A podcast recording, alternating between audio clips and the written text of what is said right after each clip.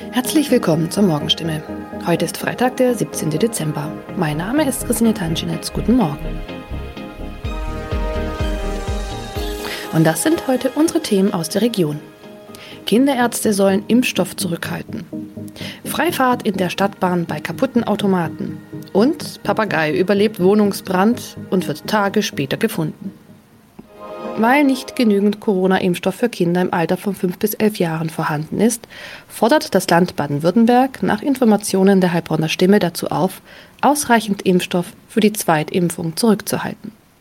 Von der Bundesebene wurde uns mitgeteilt, dass auch die Lieferung des Impfstoffs für Kinder im Alter zwischen 5 und 11 Jahren voraussichtlich nicht in der erwarteten Menge lieferbar sein wird, heißt es in einem Schreiben vom Sozialministerium, das am Donnerstag landesweit an die mobilen Impfteams, die Stadt- und Landkreise sowie an die Kinderärzte per Mail verschickt worden ist. Das Schreiben liegt unserer Redaktion vor. Baden-Württemberg wurde vom Bund zuletzt zugesagt, bis zum Jahresende rund 300.000 Dosen des Kinderimpfstoffes zu erhalten. Diese Zusage kann nun offenbar nicht eingehalten werden. Sollten vom Bund anderslautende Informationen kommen, werde das Sozialministerium diese umgehend an die impfenden Akteure weitergeben und die Verteilung anpassen. Mehr dazu lesen Sie heute auf stimme.de. Seit 1. November hat der Stadtbahnbetreiber Albtal Verkehrsgesellschaft AVG die Fahrscheinautomaten in den Stadtbahnen stillgelegt. Sie sind noch da, funktionieren aber nicht. Da alle Haltestellen nun mit stationären Automaten ausgestattet werden, seien die Automaten in den Zügen nicht mehr nötig, erklärt die AVG die Gründe. Die Geräte sollen nun Zug um Zug in den 229 Stadtbahnen ausgebaut werden. Nur damit fällt auch die Alternative weg, wenn ein Automat an einer Haltestelle defekt ist. Was gilt dann?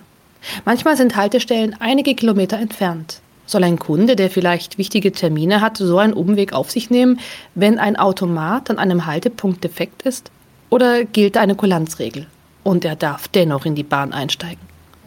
AVG-Sprecher Michael Kraut stellt für das Gebiet des Karlsruher Verkehrsverbunds klar, Dort dürfen Fahrgäste bei einem defekten Automaten an der Haltestelle einsteigen. Sie sollten den Defekt entweder dem Stadtbahnfahrer oder gegebenenfalls dem Prüfpersonal in der Bahn melden. In dem Fall werde kein erhöhtes Beförderungsentgelt verhängt. Man könne jederzeit prüfen, ob eine Störung an einem bestimmten Automaten vorlag.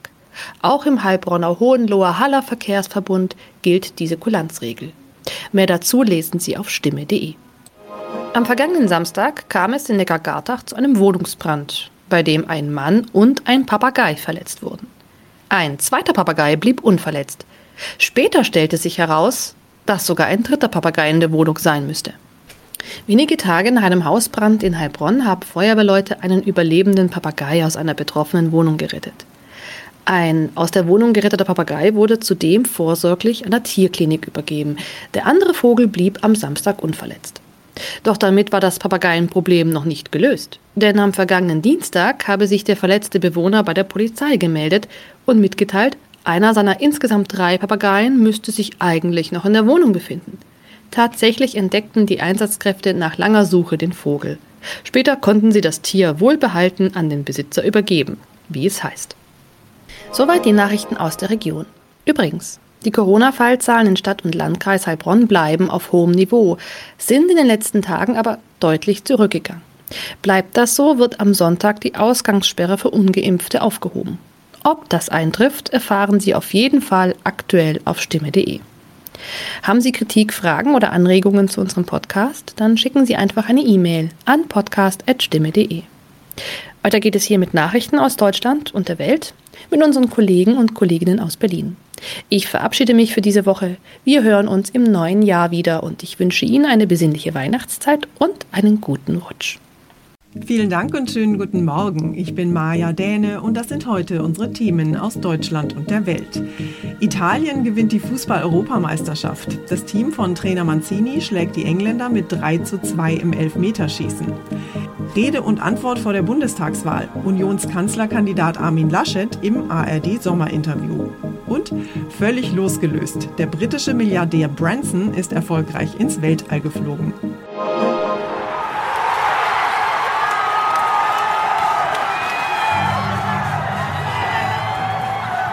Was für eine mega Fußballparty in Rom. Italien ist zum zweiten Mal Fußball-Europameister. Das Team von Trainer Roberto Mancini hat Gastgeber England im Elfmeterschießen geschlagen und danach gab es einfach kein Halten mehr. Claudia Wächter in Rom, wie feiern denn die frisch gekürten Fußball-Europameister ihren Sieg? Ja, die Tifosi hier drehten einfach völlig durch. Die fielen sich in die Arme, schrien sich die ganze Anspannung aus dem Leib. Scheiße, was für ein Spiel, wir haben's geschafft, meinte ein Fan neben mir. Manche zündeten Bengalos und alle sangen, wir sind Europameister. Es war wie eine Explosion. Überall gab's natürlich Hubkonzerte dann. Selbst Polizisten, die machten mit. Hier sind einfach alle unglaublich stolz auf die Azzurri, auf Italien. Italien ist also zum zweiten Mal Fußball-Europameister. Und die Engländer sind die großen Verlierer. Der Frust ist groß. Die 60.000 Fans im Stadion in Wembley und überall in England sind enttäuscht. Football is not coming home, sondern Football is going to Rome. Unser EM-Reporter Philipp Detlefs war in London dabei beim Spiel. Philipp, wieder mal kein Titel für England. Dabei war es ja eigentlich ganz gut losgegangen mit dem schnellsten Finaltor der EM-Geschichte nach nur 116 Sekunden für die Engländer. Wie groß war denn gestern die Enttäuschung in England nach dem Abpfiff? Ja, die war riesig, das konnte man stellvertretend in den Gesichtern der Königsfamilie sehen. Direkt nach dem Abpfiff wurde ja Prinz William gezeigt, auch seine Frau Kate und der siebenjährige Prinz George. Bedröppelte Gesichter bei allen dreien und natürlich auch bei den anderen 60.000 England-Fans, die gestern im Wembley-Stadion dabei waren und bei den Millionen Fans im Land, in den Pubs, bei den Public Viewings und in englischen Wohnzimmern. Herzzerreißend hat William später getwittert, England, ihr seid so weit gekommen, aber leider war heute nicht unser Tag. Englands Trainer Southgate steht ja jetzt ziemlich im Kreuzfeuer der Kritik. Seine drei Elfmeter-Joker, zwei hat er erst kurz vor Schluss eingewechselt, haben ja versagt. Steht denn der Trainer jetzt als der eigentliche große Verlierer da? Die Verantwortung für die Niederlage hat er auf sich genommen. Er habe die Elfmeterschützen ausgewählt, sagte Southgate. Das ist typisch für ihn, dass er seine Spieler beschützt. Und gerade bei so jungen Spielern, Rashford 23, Sancho 21 und Saka 19 Jahre alt, ist das, glaube ich, besonders wichtig. Traurigerweise wurden auch alle drei nach dem Spiel im Internet rassistisch beleidigt. Die FA, der englische Fußballverband, hat das noch in der Nacht bei Twitter scharf verurteilt. Das ist leider ein Problem, was uns immer wieder beschäftigt. Einige Fußballfans haben ja versucht, ins Wembley-Stadion zu stürmen und nach der Niederlage der englischen Mannschaft wurden Bierflaschen geworfen und Songs gegen Italien gesungen. Was war denn da genau los? Ja, da haben tatsächlich ein paar hundert Chaoten die Sicherheitsbarrieren durchbrochen und sind ins Stadion gelaufen, haben sich da Handgreiflichkeiten mit Ordnern geliefert und wohl auch mit anderen Zuschauern. Es war alles ziemlich unübersichtlich. 45 Leute sind während des Endspiels festgenommen worden, hat die Polizei mitgeteilt. Auch in der Stadt gab es Ärger, da wurde versucht, das Public Viewing zu stören, da wurde randaliert, große Müllberge hinterlassen. Und das war sicher alles eine Folge des heftigen Alkoholkonsums. Schon seit dem Vormittag hatten viele Fans am Stadion und in der Stadt getrunken und das Bier floss wirklich in Strömen. Dankeschön nach London, Philipp. Eigentlich ist ja jetzt gerade Sommerpause und nicht besonders viel los im politischen Berlin. Aber in ein paar Wochen ist ja Bundestagswahl und da sind die traditionellen Sommerinterviews natürlich eine wichtige Gelegenheit, den Spitzenpolitikern der Parteien auf den Zahn zu fühlen. Unionskanzlerkandidat Armin Laschet hat gestern den Anfang gemacht und im ARD-Sommerinterview sowohl Steuererhöhungen als auch Steuersenkungen in der jetzigen Situation eine Absage erteilt. Außerdem hat er sich zu Klimapolitik und höheren CO2-Preisen geäußert und einen fairen Wahlkampf versprochen. Mein Kollege David Riemer hat sich das Interview angehört. David, lass uns doch erstmal über das Thema Klimaschutz und CO2-Preis reden. Da geht es ja vor allem darum, ob Mieter oder Vermieter für den seit Jahresbeginn geltenden CO2-Preis zahlen sollen. Wie ist denn da die Haltung von Armin Laschet? Ja, Vermieter müssen laut Laschet damit rechnen, künftig an den Zusatzkosten äh, durch den CO2-Preis auf Öl und Gas beteiligt zu werden. Die jetzige Lösung, dass der Vermieter quasi gar nichts leistet, wird keinen Bestand haben, meinte Laschet. Man brauche eine Lösung, die sowohl den Eigentümern als auch den Mietern gerecht werde, sagte er. Ja, und seine Begründung, Vermieter sind aus seiner Sicht oft Menschen, die ein einziges Haus hätten und das sei eben deren Altersvorsorge und deshalb fordert Laschet da eine sozial gerechte Lösung. Über mögliche Koalitionen wurde ja auch gesprochen. Dazu gab es allerdings keine konkreten Aussagen von Laschet, aber immerhin sieht er auch bei den Grünen Anknüpfungspunkte. Was hat Laschet denn eigentlich zu der spannenden Frage gesagt, wie es für ihn nach der Wahl weitergeht, falls er nicht Bundeskanzler und Nachfolger von Angela Merkel werden sollte? Ja, also was das angeht, hat er sich nochmal klar festgelegt. Äh, Im Falle einer Wahlniederlage will er trotzdem hierher nach Berlin wechseln. Das Amt des Ministerpräsidenten in NRW wäre damit natürlich los. Versprochen hat er außerdem einen fairen Wahlkampf. Was das angeht, ist es ja in den letzten Wochen ziemlich schmutzig geworden. Die Union auf der einen Seite und äh, zum Beispiel die Grünen, aber auch die SPD auf der anderen Seite. Da ging es in den letzten Wochen doch schon ziemlich heftig her. Mal sehen, wie sich der Wahlkampf da in den nächsten Wochen und Monaten weiterentwickelt. Dankeschön, David. Und wir verlassen noch kurz die Erde und schauen ins All. Im Moment scheint es ja so etwas wie den Wettlauf der Superreichen um Weltraumflüge zu geben. Amazon-Gründer Bezos will ins All starten, Tesla-Chef Musk plant eine Weltraummission und auch der britische Milliardär Richard Branson träumt seit seiner Kindheit offenbar vom Flug ins Weltall. Und jetzt hat Branson ernst gemacht und ist tatsächlich mit seinem Raumschiff VSS Unity kurz ins Weltall geflogen. Nach dem Start im US-Bundesstaat New Mexico hat er eine Höhe von mehr als 80 Kilometern erreicht und ist kurz in die Schwerelosigkeit eingetaucht. Völlig losgelöst. Für einen kurzen Moment am Rande des Weltalls, dann eine sanfte Landung zurück am Spaceport. Richard Branson hat sich einen Lebenstraum erfüllt und darf sich offiziell Astronaut nennen. Während des Rückfluges schwärmte Branson von der atemberaubenden Schönheit des Ausblicks und des Abenteuers. Der Weltraumtourismus scheint abzuheben. Amazon-Gründer Jeff Bezos will in wenigen Tagen losschießen, von Texas aus noch ein bisschen höher. Auch Tesla-Chef Elon Musk, der beim Branson-Flug als Zuschauer dabei war, strebt in den Weltraum. Tina Eck, USA. Unser Tipp des Tages heute für alle Campingfans.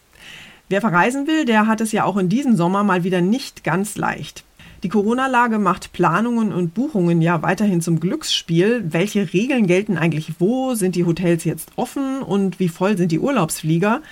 Wegen solcher Unwägbarkeiten setzen deshalb immer mehr Menschen auf Campingurlaub. Und zwar entweder im Wohnwagen oder per Auto oder Fahrrad und mit Zelt. Veronika Peneschko aus unserer Serviceredaktion hat da mal ein paar Tipps und Infos für alle Campingfans. Veronika, wichtigste Frage zuerst. Darf man eigentlich wieder überall in Deutschland campen? Ja, mittlerweile darf man wieder. Zeitweise waren die Campingplätze ja wegen der Pandemie geschlossen und gerade deswegen wollen da jetzt auch viele hin. Das sagt zumindest der Präsident vom Deutschen Campingclub, Andreas Jörn. Es gibt einen Campingboom, der im Wesentlichen in Deutschland ist. Also die, die Campingplätze in Deutschland werden von den Campern sehr äh, reflektiert. Trotzdem soll es aber genug Platz geben auf den Campingplätzen. Was sollte ich denn beachten, wenn ich nach einem geeigneten Campingplatz suche? Vor allem sollte man darauf achten, dass es auf dem Campingplatz viele Waschräume gibt, damit man sich öfter mal die Hände waschen kann. Ähm, vor kurzem warnte der ADAC auch noch, dass noch nicht alle Campingplätze die Sanitäranlagen zugänglich haben. Und deswegen sollte man unbedingt vorher buchen, meint Jörn. Also der wichtigste Tipp ist eigentlich, dass man sich äh, vorher informiert über den Platz, genau weiß, wo man hinfährt, dass man mit dem Platz Kontakt per Internet oder per Telefon aufnimmt. Gerade bei dem Andrang auf die Campingplätze. Also Zelt aufbauen, Lagerfeuer anzünden und Campingromantik genießen. Dankeschön, Veronika. Und zum Schluss machen wir Ihnen hier noch ein unwiderstehliches Angebot. Noch vor ein paar Wochen sind ja Impftermine wie wertvolle Aktien gehandelt worden, aber inzwischen hat die Nachfrage deutlich nachgelassen. Um die Impferei attraktiver zu machen, gibt es anderswo schon Freibier für Impfwillige oder einen Joint zur Spritze dazu. Wir haben den Gemüsebauer und Verkäufer Johannes Mahlberg mal angerufen und ihn gefragt, wie er seiner Kundschaft auf dem Wochenmarkt die Impfung schmackhaft machen würde. Er steht nämlich regelmäßig auf dem Markt und hätte da so ein paar Ideen. Wenn ich die Corona-Impfung verkaufen würde, dann würde ich ja erstmal einen fetten Slogan machen und sagen, Corona-Impfung, das Geilste, was es gibt. Corona-Bier schmeckt gut, da muss die Corona-Impfung noch besser sein. Lassen Sie sich jetzt impfen und dann gibt es einen Salat obendrauf. BioNTech und ein gratis Eisbergsalat obendrauf. Wer kann dazu schon Nein sagen? Das war's von mir für heute. Ich bin Maja Däne und wünsche Ihnen einen guten Start in den Tag. Tschüss und bis morgen.